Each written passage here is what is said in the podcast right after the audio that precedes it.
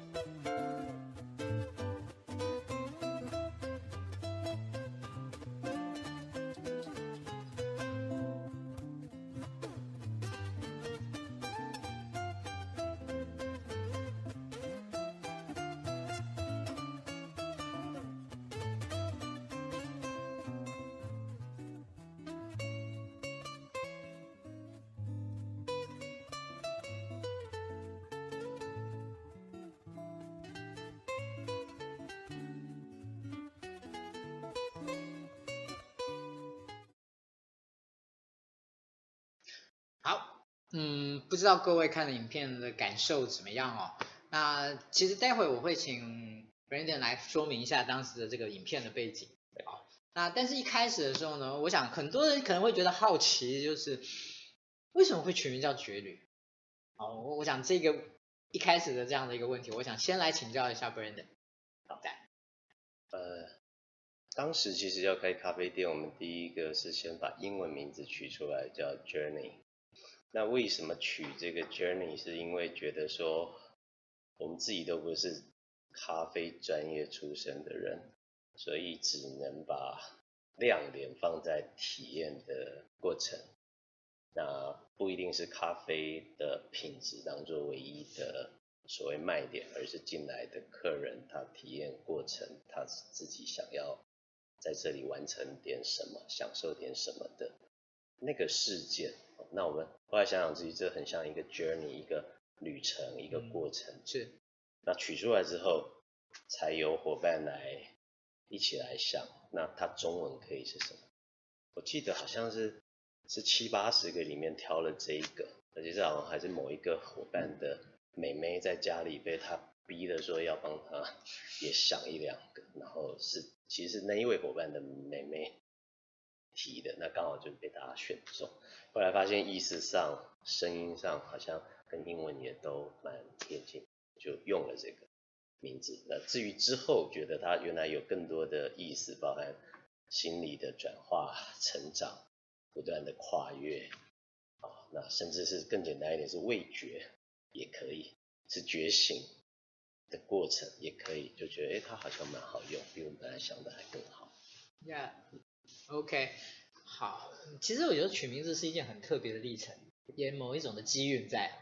好，当然我觉得这个名字，我个人会觉得一直是一个非常耐人寻味的名字，所以也希望有这个机会来跟你请教这样子。好，那在一开始的时候呢，其实我们有提到就是有关于这所谓的新时代的管理这件事情。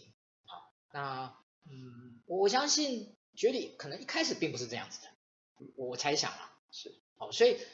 在这一个事情发生转换的过程中，它到底是怎么发生的？你可以稍微补充一下吗？嗯，就是说我们好像有一些不一样的做法，在认知上不断的改变。呃，嗯，好，大概这样，就是说，因为我们一零年的时候开店，那这时候的咖啡馆的形态，对，八年八年半前。呃，比较没有是把好像餐馆搬进咖啡馆，然后也不限时间，然后也没有低消哈，所以突然好像它就变得很受欢迎。当然也结合了一点，当时 Facebook 刚好在台湾，从零九年的开心农场整个拉起来，嗯、我们很幸运，所以那时候突然间它的怎么讲来客，它的知名度整个一直往上冲。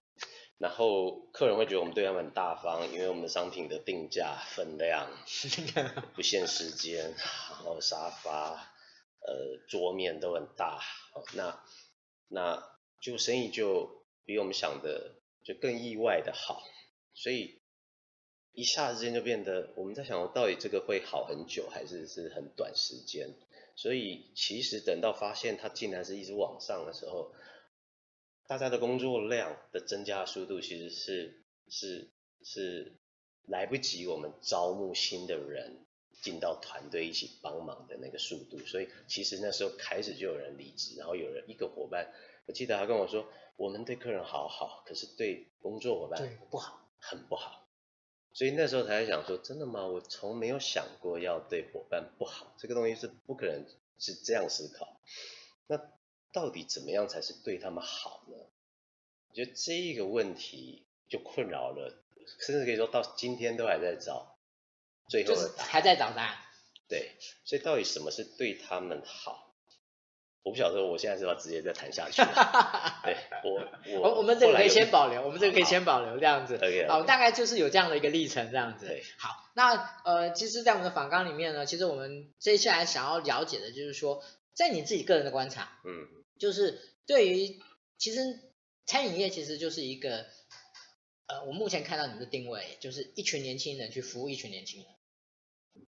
大概看到的是这样的一个一个感受。那嗯，对于新时代的这些年轻人，在你的整个管理上面，你刚才提到说，就是在对他们好这件事情，他们因为觉得好像没有被受到善待。所以他们可能因为可其实你不是不想，而是在可能在当时你还来不及来思考这件事情，嗯嗯，有一点这样的味道。那你觉得以当时那个 moment，或者说你不能讲当时，以现在一直到目前为止，你觉得在新时代的管理，在人力资源的管理上面，所面对的最大的挑战是什么？嗯，我觉得第一个当然就是说，一直没办法搞清楚什么才是他们要，啊，就是一直以来，我觉得这是最底层的了哈。那后来当然我逐渐有开始琢磨出来，就是说，原来那个问题也未必问的对，因为所谓伙伴要的，后来我才发现最困难的是，原来伙伴有分几类，或者说他所处的状态会分，比如说我我忘了这是在哪里听到了，好像是联盟世代那本书还是哪里，嗯哼，就是。自然型燃烧哦，可燃型是跟主燃型，没事没错。我本来在这本书里面是哈，对是好，谢谢。那本来我想说，是不是人就分这三型？后来我发现，其实人是可能处在这三个状态。那这三个状态其实要的东西稍微不一样，所以我觉得最大的挑战是一开始不清楚说，原来你的组织里一定会同时存在这三个状态的伙伴。那你也只能，至少我当时的选择，我们的资源也只能选择一套方法，刚好吻合三种人状态的需要。那第一种，第一种自然型的，其实我发现他们其实要的是挑战，而且最好是有意义的挑战，可以成长。那这种状态的伙伴，其实我的观察从以前到现在，确实一直会比较。少数，那第二群人，我觉得其实是是是比较多数，啊就是他是可燃型，然后他其实要的是被看见，啊，那甚至是一做好就被看见，啊，那最后一型的人，他暂时因为某种原因，他不太确定他要什么，所以他有一点自己跟自己闹别扭吧。我我是这样看，然后所以他他其实真的要的东西，我觉得他应该是要一个认清，一个理清，就是说这里到底适不适合我，或者我自己到底适合什么？我觉得他最想要的是这个东西。是，对。那当然这是我的经验，这未必是那本书 后面讲的。是。那所以因此后来我觉得说。这一关如果能够看，对我来讲看清楚后，好像事情就容易一点。但是还没看清楚之前，会混为一谈。也就是所有员工是同一类人，他们到底要什么？我发现怎么样都没有一个好的答案。这个应该是我觉得最难的部分。OK，好，不好意思，我又忘了一件事情。如果你觉得我们今天的节目、今天的访谈、今天的主题非常的棒、非常的有趣的话，请你赶快帮我们分享。那分享的目的呢，其实有时候他也不是马上就能看到，但是起码他知道的，等到他有空的时候，他就可以来看。好，我觉得这是一个很重要的，有切触才会有能够能够他们能够获得这样的资讯。OK，那另外的部分，如果说你今天对这样的主题呢，你可能有一些想要请教的，今天的机会很难得，Brandon 有机会，这他其实是绝对是个大忙人啦。好，那所以有这个机会，你可以直接的问他一些你想要获得的一些更多的资讯。那我们欢迎你赶快提出来。OK，好，那接下来我们就就问到你，其实刚刚你把这样的一个新时代分成三种角色，从《联盟时代》这本书啊提到，那您个人觉得，您所做的观察，你觉得他们最想要什么？呃，好，我刚刚的这个分类，我觉得大概不是说三类人，而是说人真的会有这三个状态。OK，对，那这个状态也可能是流动，是，那也可能他在这家公司，他应该哪里觉得不太对劲，他只想要确定这个到底是不是他要，他没有办法想要被看见，他连那个欲望都没有。但同一个人在同一个时间，如果是换了另外一家公司，另外一个工作目标，很可能他就是属于可燃性。嗯哼，对，那呃，所以我看起来，我觉得这三类人要的还是各自是要有成长。哦，第一种人要有成长，第二个是要被看见，第三个是能够理清他的状态。那对我们来讲，必须难题是说用一套系统，因为就刚讲资源心力都只有一点点，就只能做一套，同时面对这三种人。哦，那那一套系统，后来我觉得，其实我猜可能待会问题就会问到，但我稍微稍微就就带到就是说，其实我觉得就是说，任何大家工作成果做好做坏，都能够公开透明，被全体的人看见。那对于想成长的人，他能够一直觉得确定这这个这个东西的进展感，确实在那。然后我用这个方法，果然成果是好的，等等，他要成长。那至于被看见，那更不要你讲，他要的是要被看见，他要舞台，那这个绝对直接吻合他。至于想要得到自我理清，这到底是不是我要的，以及我到底是什么状态，这中间自我认知跟真实到底有没有落差，这个系统也一样能够让他看见，他可以跳出自己孤独的想象世界，自以为是的世界，因为这里不再是只有。老板在反馈他，因为同才也会反馈，客人的反馈资讯也会进来啊。比如说我们是用在 Line 的群组或者 Facebook 的呃私密社团，所有的资讯会进来，他就不会像以往没有这么做的时候，他会觉得这是老板你个人对我有意见，我不这么认为。但当他看到这个意见是来自于其他部门或店面的伙伴还是客人。一次两次，他就会发现说，好像事情的真相未必是这样。那我觉得对他来讲，开始有一个转念，他的一个改变的机会才会出现。对，所以呃，他们，我觉得他们最想要的都是开始找到自己的就活力吧，动力吧。只是他们需要的来源可能不一样。是，好，呃，Brandon，我我们延续。你刚才的这样的脉络来说，我知道您做了很多在管理上面的一些很特别的创建。那您可不可以举一样，举一样就好，但是把它讲的稍微完整一点，就是在整个管理上面，在您刚才的这样的一个新世代的这样管理的部分，您做了一件事，您就举个例子让大家分享一下您做了一下，那这件事情的起因、动念以及后来执行的结果怎么样？是。好，好如果与其说是用创建两个字，我倒比较觉得说就是一个最痛的领悟了。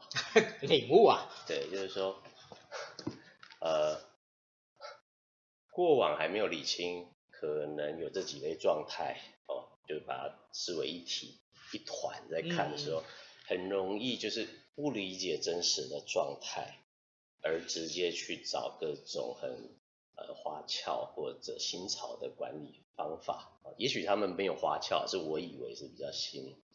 那觉得直接拿药来治就可以。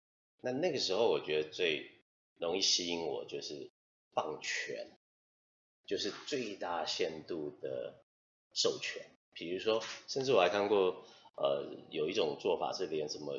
薪资都可以员工自己定，那步后来我们没有做，就是差一点要做，真的啊，就是差一步要做，但还没做到那，其他的放权已经开始出现问题，我们才开始有那个刚刚说的领悟，是。就是说，原来放权它相对的其实是责任跟利益，这三个能够等边。然后我再确定一下，你刚才讲权利、责任跟利益，对对，这三个东西要等边。对对对，如果说他确实有有达到，比如说他真的可以自己定薪资，那他是不是也承担了他自己定薪资公司所损失部分的，会影响到他吗？如果不会影响到他，就是指的权利不承担责任跟风险。是。啊，至于细节上怎么去对应，其实后来发现要从责任来，就是说还是得回到目标。那目标就是说，我们今天大家这边共识有一个共同想达成的理想画面。比如说，如果他们在店面，我们很希望我们的客人刚刚讲的 journey 一个旅程，我们没有要控制他，我们只是要引导他，他自己去自在的完成他今天想要来这边做的事，可能是跟朋友聊天，可能是打电脑做一点计划，可能就是想好好的享用或来自己做食物、披萨那些东西。那在这个过程，我们觉得，比如说有一项我们很在意，就是说让他感觉到我们随时愿意帮助他，如果他有需要的话，可是也不会一直去叨扰你。所以我们有一个东西，就是说，嗯，现场伙伴要随时与顾客能结盟。好，那我们就发现说，这个时代很难有个共同画面，所以后来才发现说，我必须定义出来，比如说就是。呃，它的十分、八分、六分，各是什么状况？哦，比如说十分就是随时手边既同时有工作在忙，可是也能够注意客人的需要，哦，然后一旦客人有这个需要，他可以立刻跟他点头示意，或者直接往前，哦，那这个是可以被观察，他也可以学习说，哦，原来这样就叫做与。与顾客随时保持结盟，也就是说，把我们要给顾客的利益点跟我们要帮这些选手们，我就把它称为他是在进行专业比赛的选手们需要学会的技能，把它都在一起，然后帮他观察你刚刚做的怎么样。比如说，你刚送餐的时候就没有注意去看，以至于待会客人。他觉得你不理他，待会他一旦真的出问题，他对你会很生气。好，那这个就是责，变成有画面，然后每一天，那他有权利去用他的方式去服务，只要他是专注在客人身上，同时完成手上的工作。那利益就是他会被反馈出来，他的成绩会积累，他的积分会积累。好，那。呃，所以难，后来发现难是难在责任上面，要能够把画面弄出来，然后他可以去 follow 那个画面，然后自己发挥他怎么怎么注意，怎么怎么关注。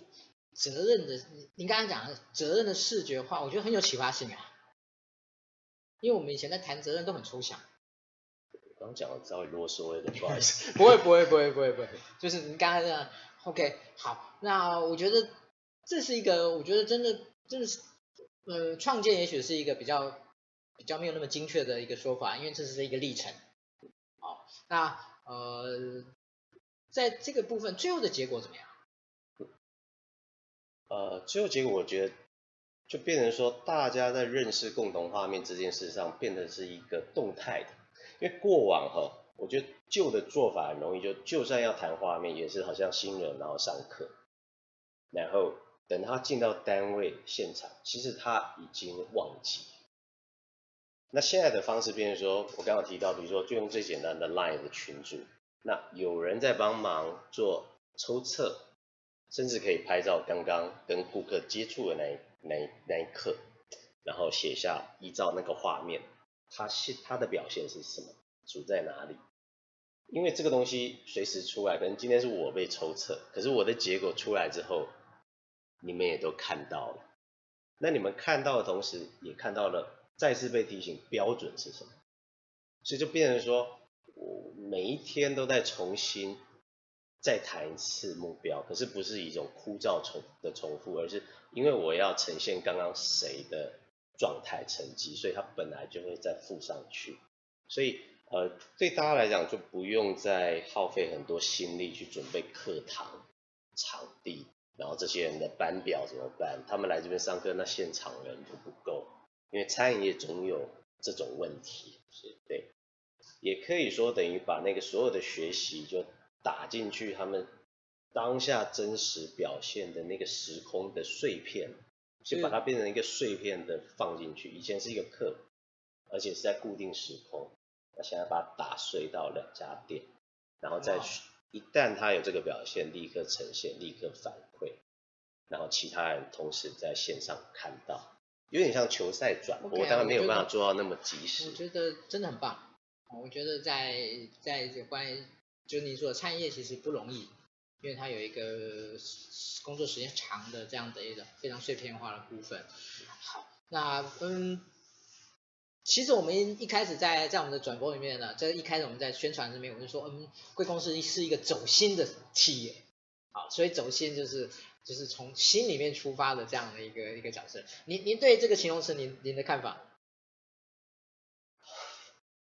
我是担心我怎么看，可能没有他们怎么看。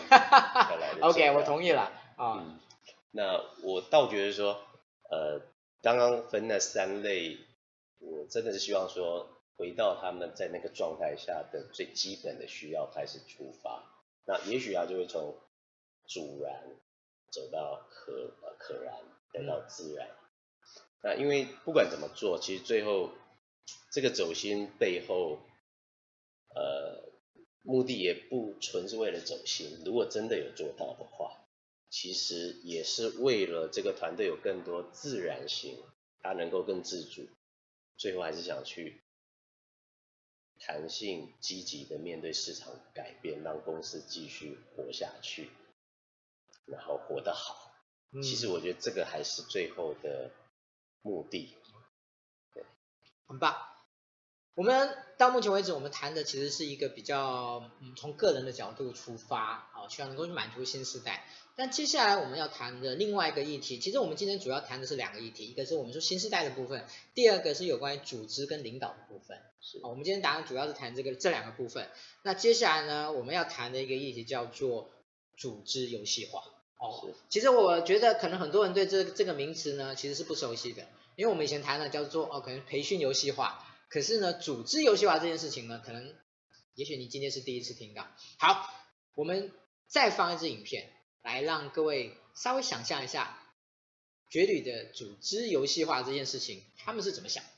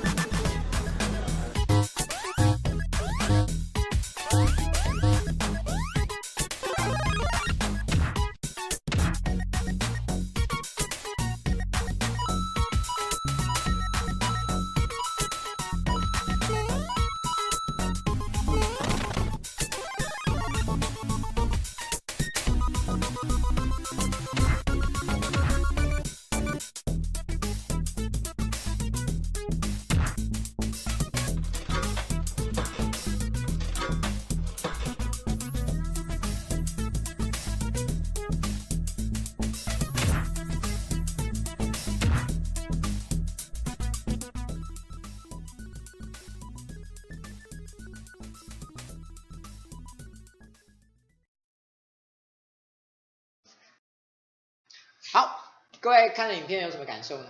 好，那我想接下来呢，我们就来请教一下那个 Brandon，您怎么定义所谓的组织游戏化这件事情？呃，确实，刚刚的影片呃有蛮多戏剧效果，然后也比较容易会觉得说是把工作化为游戏吗？这可能吗？因为工作其实它有它比较严谨，那客人也在你面前是有很必须达到的标准，真的有办法化为游戏吗？所以其实我想谈，就我自己真的在定义的有呃组织游戏化，它不是一定要化为游戏的样貌，对。那其实它是什么呢？我觉得就是稍早已经有提到过，就是说无论大家在这个组织的不同的角色岗位，甚至刚刚讲的时间空间，因为餐饮业很多，大家不在同一天上班，不在同一天放假。的状态，就算在同一天，可能我们不一定会碰面。你是早上，我是晚上，交接班又刚好没碰到。那在这一些破碎的时空角色职能下，大家的做好做坏都共同被彼此看见。那我觉得这个就蛮像我们在游戏。的那一种即时反馈，丰富的反馈，然后马上能调整，马上能跟别人学习，马上能够知道说，刚我那么做，结果已经是不好，或是其实很好，我可以接着做。那所以简单讲，我觉得就是目标反馈系统的这一个闭环哦，用这两个字，它的。不断循环都能够完整的走完，比如说从目标、从规则、从组织要的故事画面、彼此的关系界定，到那个反馈大家的行动数据、行动出来的数据，到针对这个做奖惩，针对这个做级别的调整。然后又走完一个周期，再回到调整后的新的目标。好，那这样的一个循环，它的完整性、它的速度各方面越恰当，越刚好在组织的资源能做到的程度下，最大程度的让大家好坏都被看见。那我觉得其实就是组织游戏化。嗯哼，好。嗯，因为我们这边有一个问题，我们现在回答这个问题。是。就菲尼，菲尼其实是一位职业老师，那他提到说，请问呢，呃，贵公司的这个职能等级是怎么决定出来的？哦，当然您您对职能等级的这个部分是认知 OK 吗？呃，我只有大致的人。好，没关系，就是您您您您来谈，是是是，来谈一下。好，呃，是这样，就是说，给各位给给各位看一下这个问题。OK，是，呃。我先针对就是现场团队的这一个职能等级哦，呃，职能的话其实还是由我们在顾客体验所设定的那个，也许大家如果做服务设计听过所谓顾客旅程地图或者服务蓝图，也就是说，我想给客人，比如说，嗯，不限时间的服务啊。比如说，我想给客人一个随时有问题都会主动服务，可是又不会时时盯着你，让你有压力。那这一些我们把它称为关键的体验点。哦，所以职能其实是环绕这些关键关键体验点要达到的画面，就如同我刚刚描述的那个画面，去长出要有大家要做哪些工作才能够有这些画面。所以职能是由顾客体验地图长出来的。嗯哼，那等级的话，其实是比较呃不是专业人士在用的那个等级。哦，但确实我们也分了一个粗略的服务人才的五个等级。哦，那一到五级，那事实上中间后来我们又细分零点五、一、一点五、二。那大概是这样，就是说，因为在服务业哈，最容易发生的状况就是说，他只会遵从 SOP，但是客人的需要那个剧本是活的，可是他的动作是僵硬，变成说我照规定却反而得罪客人，这种状况有时候会有点荒谬的发生，所以对我们来讲，零点五级就是做到 SOP，其实已经不一定很容易了哈。但是一级它就是要能够解决问题，甚至偶尔是跳出 SOP，但是能解决问题。但是到了一点五级，他是要带领团队达成预先设定的目标。那到第二级，他又要变成他能够定义目标跟任务。所以他其实是把一个人从他能够提供出来的顾客体验的范围，从点线面体去展开，就如同我们把它定成零点五级一级，一直往上。那这个其实后来我们发现是可以被定义跟观察，虽然听起来有点笼统，但是其实还是看得出那个那个一些一些关键，比如说客人有突然很特殊的要求，比如说这个有呃，我们其实没有，比如说我们没有儿童椅，我们餐厅的设定是没有儿童椅，可是客人他一定要就看这个服务人员能不能找到不是用儿童椅却能达到。儿童能够被安顿在那，父母也安心，一切的体验继续往下的那个解方啊，所以其实这个东西说可以从客人的反馈，我们现场去帮他去看到他的反应，是可以帮他做认定啊，所以简单说就是说，他是不是能够从服务的主要的点线面体的丰富度，去把自己的能力扩展。来当那一个等级。OK，谢谢 Brandon。好，那个芬妮老师又问到，他说记得呢，绝旅的面试好像也是用游戏任务来挑选人才，请问是这样吗？呃，曾经是，呃，一三年到一四年底，一三年下半年吧，哦，对，那那时候那个游戏叫做。四小时新菜上市，就有一个模拟的剧本。我们某个食材突然供应商就停了，停货了，那我们要临时的改变配方，用现有食材再长出一个新的菜色。那是以这样的模拟的题目，让那个应试者来当场解决问题，然后从陌生人到组队共同目标。然后过程中观察行动反应去调，那呃反应很好，就是履历很多，但是那个时候的问题是刚刚讲的目标反馈系统这一种日常的目标反馈系统还没建立的时候，一三年他们后来一进来会发现游戏化只有在甄选的时候是很强烈，因为。一样做好做坏都被看见，你可以感觉那个是很强烈。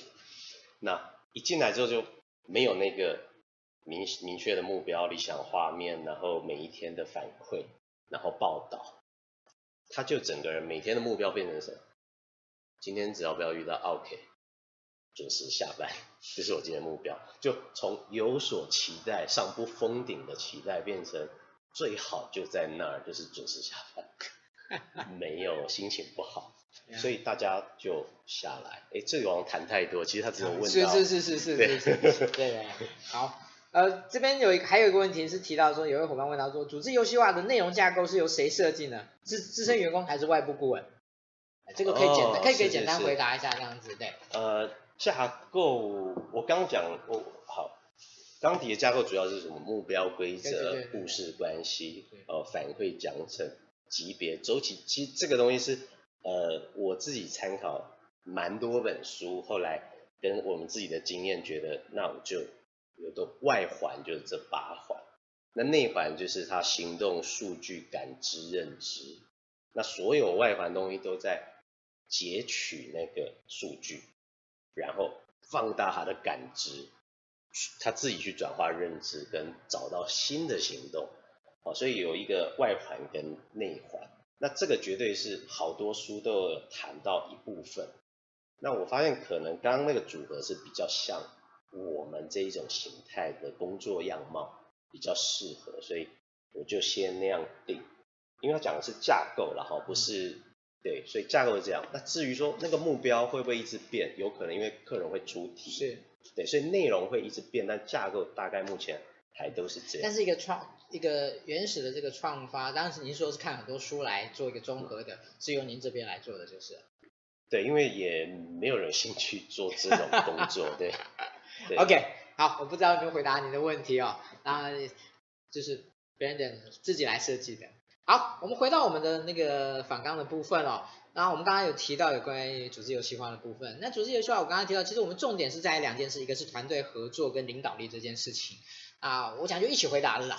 好，一起回答就是有像我们，当然我们先从领导力和团团队合作的部分，是就是您觉得在您刚才这样的整个闭环的这样的进行的过程中，你觉得对于团队合作这件事情有提升吗？啊、呃，我觉得是蛮明确的。也是一定是有，OK，呃，所以我我现在该怎么谈？就是说，怎么为？就是您为什么？您觉得提升的点是什么？OK，呃，如果我在看团队合作，我觉得第一件事其实最难就是说大家有没有共同画面、共同标准。嗯、是。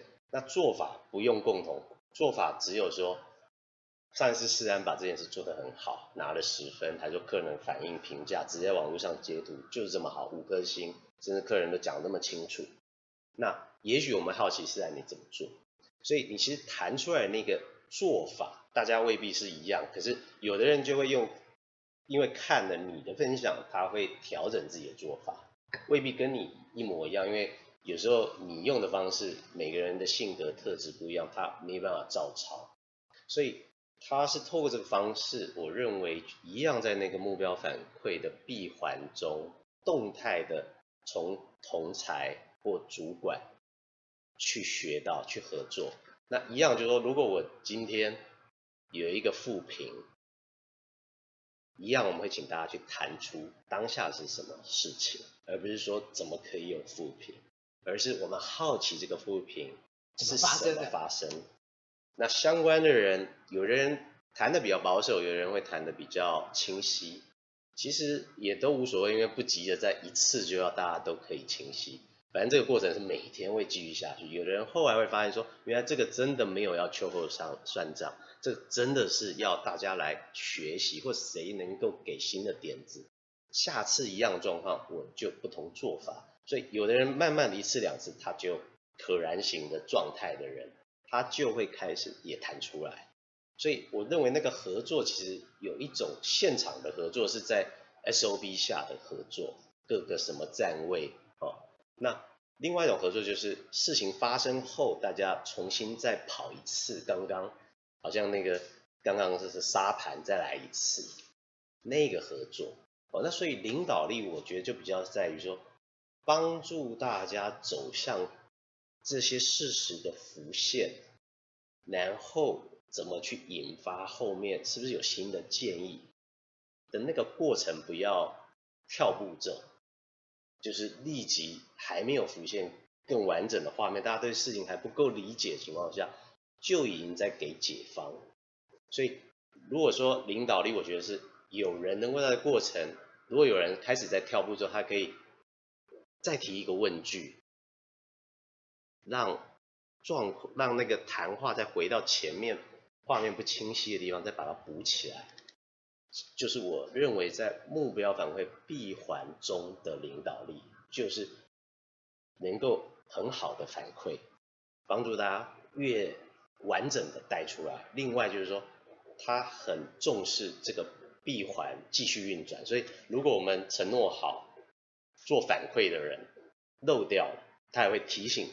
你是该帮大家反馈那几个东西的成果，那只要能够去提醒，让他继续转动，担任那个启动者或重新启动者的那个工作的人，其实可以是任何人，就是我现在认为的领导力。是，OK 好。嗯，其实我相信经营一个餐厅真的是一件不容易。其实餐厅本来就是一个竞争非常激烈的的一个产业啊。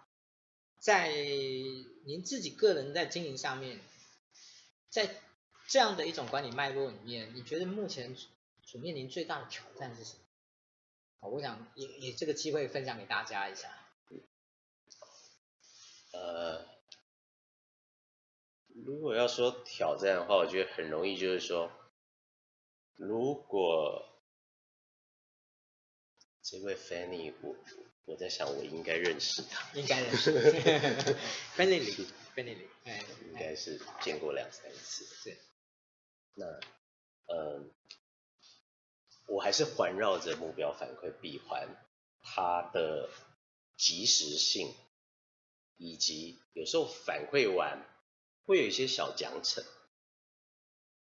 哦，有时候人家觉得，呃，惩罚可能是什么扣薪水啊，这样什么，其实我们所谓惩罚就是说，他能够什么帮大家。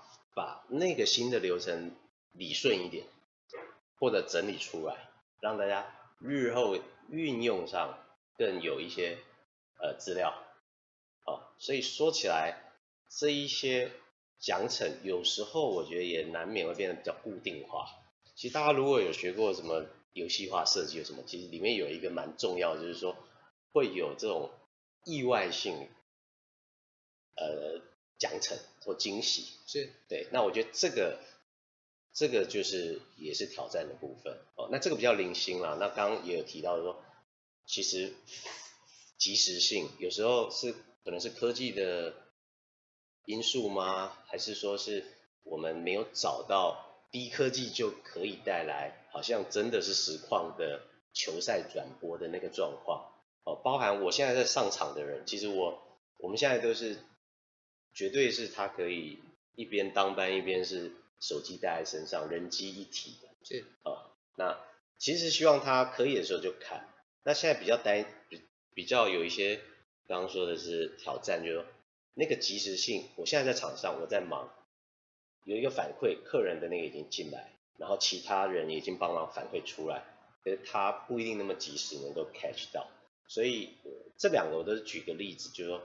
真正的议题，我觉得在它的转动上能不能更顺畅、更及时，然后形态更丰富，带有一些随机性，也就是认有一种好像也不能讲上瘾机制，但确实就是说，让人家越觉得还想要再往下去执行下去，对，大概是这样的挑战。OK，我想。可能大家对于挑战的这个内容答案可能有点出乎各位之外，但是我觉得这就是我们今天想要带给大家的一些很特别的视角。好，那飞老师又问到说，他有一些学生想要进绝旅，他说想要帮忙问一下，现阶段绝旅的真才最重要的条件是什么？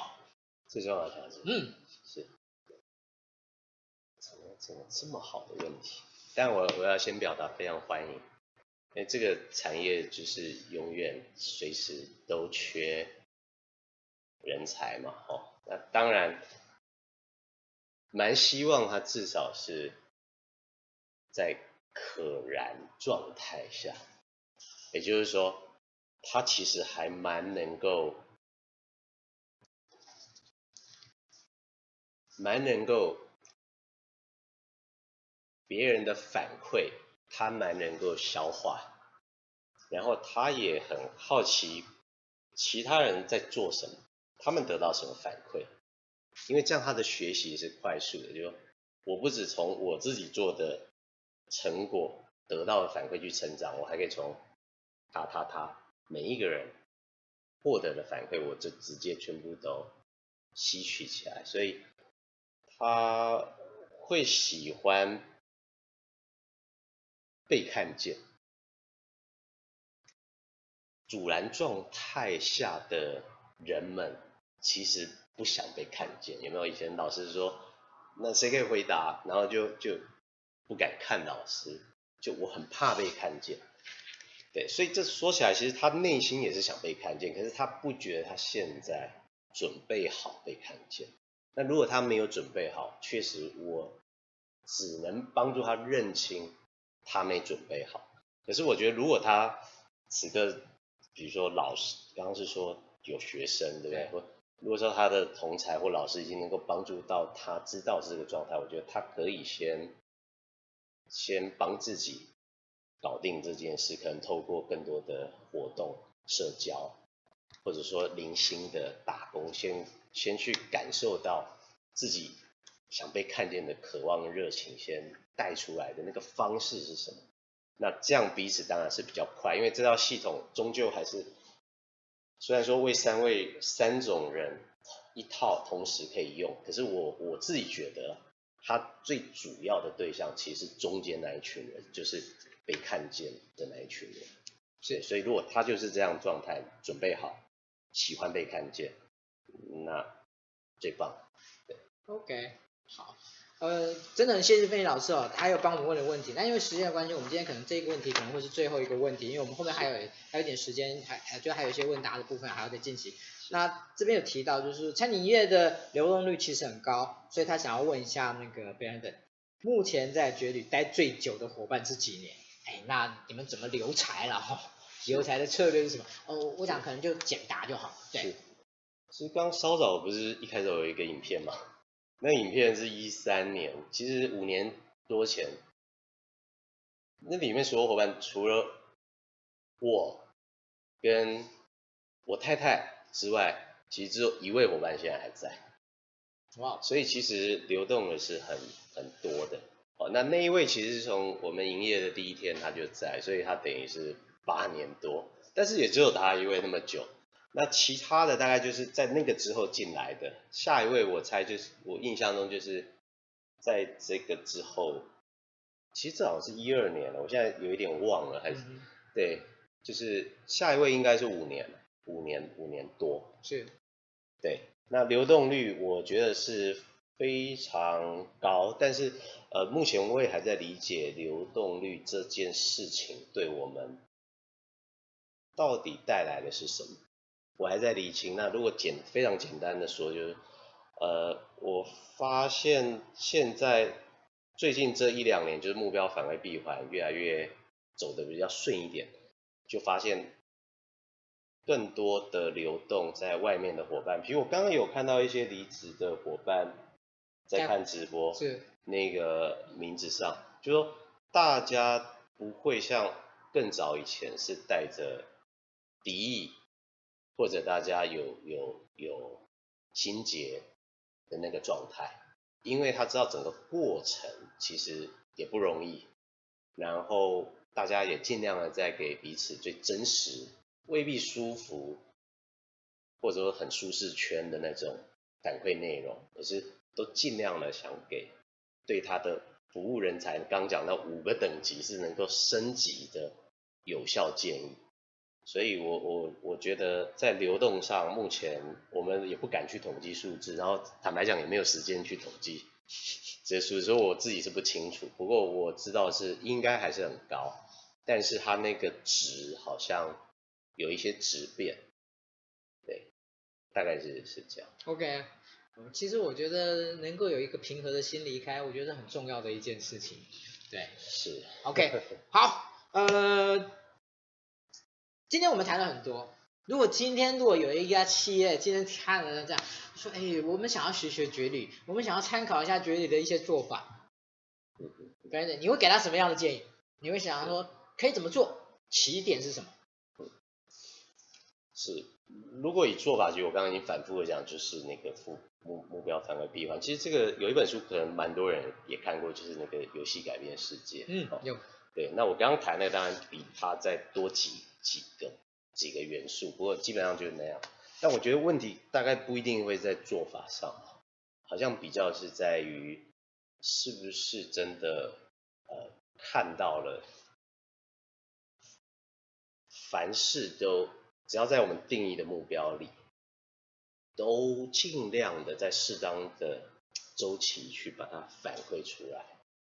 然后那个反馈是真的想要帮他变成一个更好的选手的那一个认知，就是说，到底这件事是不是真的有价值啊？如果老板在考虑这件事，他如果觉得这个我好像是没有什么感觉，那当然我真的觉得刚那个做法是会花时间、花精力、花资源，其实是就反而是建议就是就是不用做，对，那。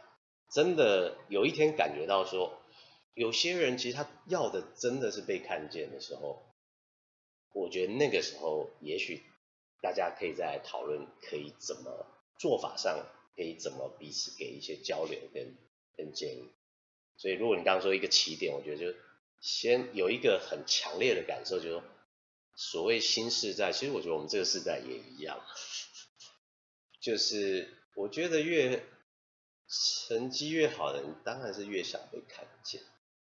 好，那成绩不好的人，他他不想被看见，可是其实他被看见后，如果那个看见之后的建议是帮他理清，其实我更适合哪一类的工作，我相信他事后也会觉得，其实我想被看见，因为看见后带给我的是新的思路、新的海阔天空的具体建议，而不是场面话说你在别的地方一定也会很好那一种。那我相信他还是会喜欢，所以一旦这个认知我觉得确立，应该就是蛮好的起点。嗯，好。呃，我想我们有一个最后的问题，就是，哦，请您用一个很简短的方式来说明，您觉得在您的这样的一个绝语的新的管理的模式跟概念部分，对员工或对企业，或者是对于其他企业而言，你觉得有什么样的一个最大的参考的价值？是，好，啊，我觉得目前我感受到的价值就是来自于动力，就是。是来自于他自己，是，即使有的人是因为挑战带来的成长而有那个动力，然后然后有些人只是因为别人的评价带来动力，等级看起来有不同，但是对我来讲，能量就是能量，那只要有这个能量，我认为这个组织就基本上它会开始形成一个生态，就是说。不会是所有人都开始来感觉公司对于我们员工集体不公平。回到最早说有一个最早的伙伴说，对伙伴我们对对伙伴不好，对对伙伴不好，对客人很好。那时候那种声音是一种压倒性，哦，而且你没有办法去谈，真的没有要不好，因为你也没有证据。但是我想最大此刻最大的价值是第一个。他们动能都来自于自己，所以我们不需要花时间在每一个个体的激励上面，而是花时间在目标反馈闭环整体动起来，该反馈的反馈，该记录数据的记录等等等，显得单纯很多。其余的精力其实都放在一起哦，这些问题出来，我们一起来想，那怎么样做客人评价会更高？是接下来市场要的东西，就变成我们终于可以把彼此在面对彼此，彼此是彼此的问题，变成一起来看市场，然后我们一起把市场顾客的不满痛点变成共同问题，去往前走。那至少就是精力终于可以面向。组织在市场上生存这个议题上，而不是都是你是我的问题，我是你的问题，你要解决我，我要解决你。世界上有一句很名，就是他人即地狱。对，我觉得此刻我觉得最大的价值，就终于可以还是一样花那么多力气去投入你的工作，但是好像方向性不一样。是。对。好，呃，其实今天已经超时了。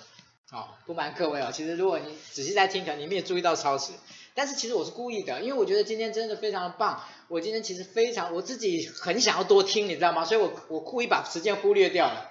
我想说，我今天就是要让那个 Brandon 把话讲完，把这些东西都谈完。我想要很完整的来听这件事情。当然，我觉得还有很多很细节的东西是值得我们来听的。好，但是呢，我觉得从刚才的这样的内容里面，我觉得真的真的很棒。那嗯，其实我现在讲还不算我的 ending。我刚才只是很快的来回复一下，我跟我刚才一一个一个一个感受，跟我们现在的时间超时这件事情。嗯，今天本人所说的东西，我觉得值得各位找有空的时间呢，可以再倒带看一下。我觉得他其实非常具体而为的去把他自己整个从八年前的这样的一种。发展一这个不能讲说是无，不能讲说是是是是是不是努力而来的，而是就是一个机会，因为那个事也是设计过的，但是在后来所衍生出来的这样的一个人力的管理的部分，跟他要去解决这个问题的一种很深度的多方的思考的部分，他做的一件事情，我把它称作，其实我们以前谈世代比较谈的是个人的东西，我们才谈说我们要解决一个一些很个人性的问题。可是今天在在 Brandon 的话里面，其实你会谈，你会听到非常多的东西是系统，怎么样一个系统化的解决这样的一种世代的挑战，这样世代的一种管理的问题。所以我就值得各位，您如果愿意回去啊，再去不断的倒带，再去看一下，其实你会一次、第二次。其实会有很多不同的感觉的哦。我今天其实很很想有一个感觉，但不能我我觉得有时人家说说我喜欢乱封人家外号这样子。但是我今天真的很觉得，其实 Brandon 给我的感觉是一个思想型的企业家，就是他不断的透过很多的思想的的一种锻炼，在他的整个的经营的过程中。好，我想今天我们谈新世代的人力资源管理，我们从走心一直谈到系统。我们希望能够把一个不一样的人力资源带给各位，因为很多人都知道，其实我很喜欢接触一些不是人资圈的人，可是他们对人力资源非常的用心的人。为什么我喜欢接触这样的人？因为他们用，他们往往有一种别人在人资圈里面所没有的一些创意，因为他们没有包袱。他们不会说我们原来一个学习应该是怎么怎么一回事，他们没有包袱，他们是很扎实的面对一个实际的状况，他们要去解决这个问题，他们要去达到一个很重要的目的，一个经营上的目的，所以他们非常的洒，非常开拓的，非常洒脱的把一个人力资源的东西做很有趣的组合，让我们看到了很多不可，很多我们觉得非常有趣的可能性。好，我想今天我们想要介绍的 Brandon Jerry。其实就是这样的一种可能性的一种发展之一。我想未来他们一定还有更多的可变性。我们期待未来有机会呢再来访问 Brandon。那今天呢，我们今天很高兴，我们访谈就到这边，谢谢 Brandon。谢谢，谢谢。好。呃，后面的部分跟简单的跟大家 ending 一就说明一下，呃，我们接下来的一个活动的部分。那呃，其实这样是月初，所以接下来我们每我们月初的一些活动，我们会陆陆续续起来。那第一场的部分应该是在下个礼拜二晚上的创造力领导的部分。啊，那创造力的部分呢，我们最近呢做了一套呢有关于模组的卡牌，我们会在最近呢开始来跟大家做一些说明啊，这这个请大家拭目以待。OK，那。每一次我们都会感谢我们的新网红直播工作室给我们的技术的指导啊，让我们能够呈现出很棒的内容。在此这边再次感谢。那最后要跟大家说，我们下个礼拜要访问谁？下个礼拜呢是我们的一个新的系列，我们把它称作叫做讲师橱窗的系列。那这次我邀请到的是我一个非常好的朋友啊，他叫林慧老师，好，也许很多人也认识他。那他最近呢，呃，算是呢，愿意把他的那个独家秘技呢，把它分享出来了，所以他成立了一个叫说话师塾。各位呢可以看到他的那个这个 profile，基本上呢，像他这么在有关于说话这件事情上面呢，有这么显赫经历的可能不多了啊。那他现在我想也有很多，他其实是很多人说话的老师啊。在下个礼拜，我们特别邀请他来接受我们的访问，来解析解密一下他的说话师塾。到底藏着什么样的宝贝？OK，好，那很感谢各位，呃，已经超时了将近十分钟哦，还这么不离不弃的愿意来继续听我们的这样的直播。那在每个礼拜的晚上，我们会继续带给你更多的学习，更多的内容。我是卢山，那我们今天的直播就到这边告一段落，谢谢各位，谢谢。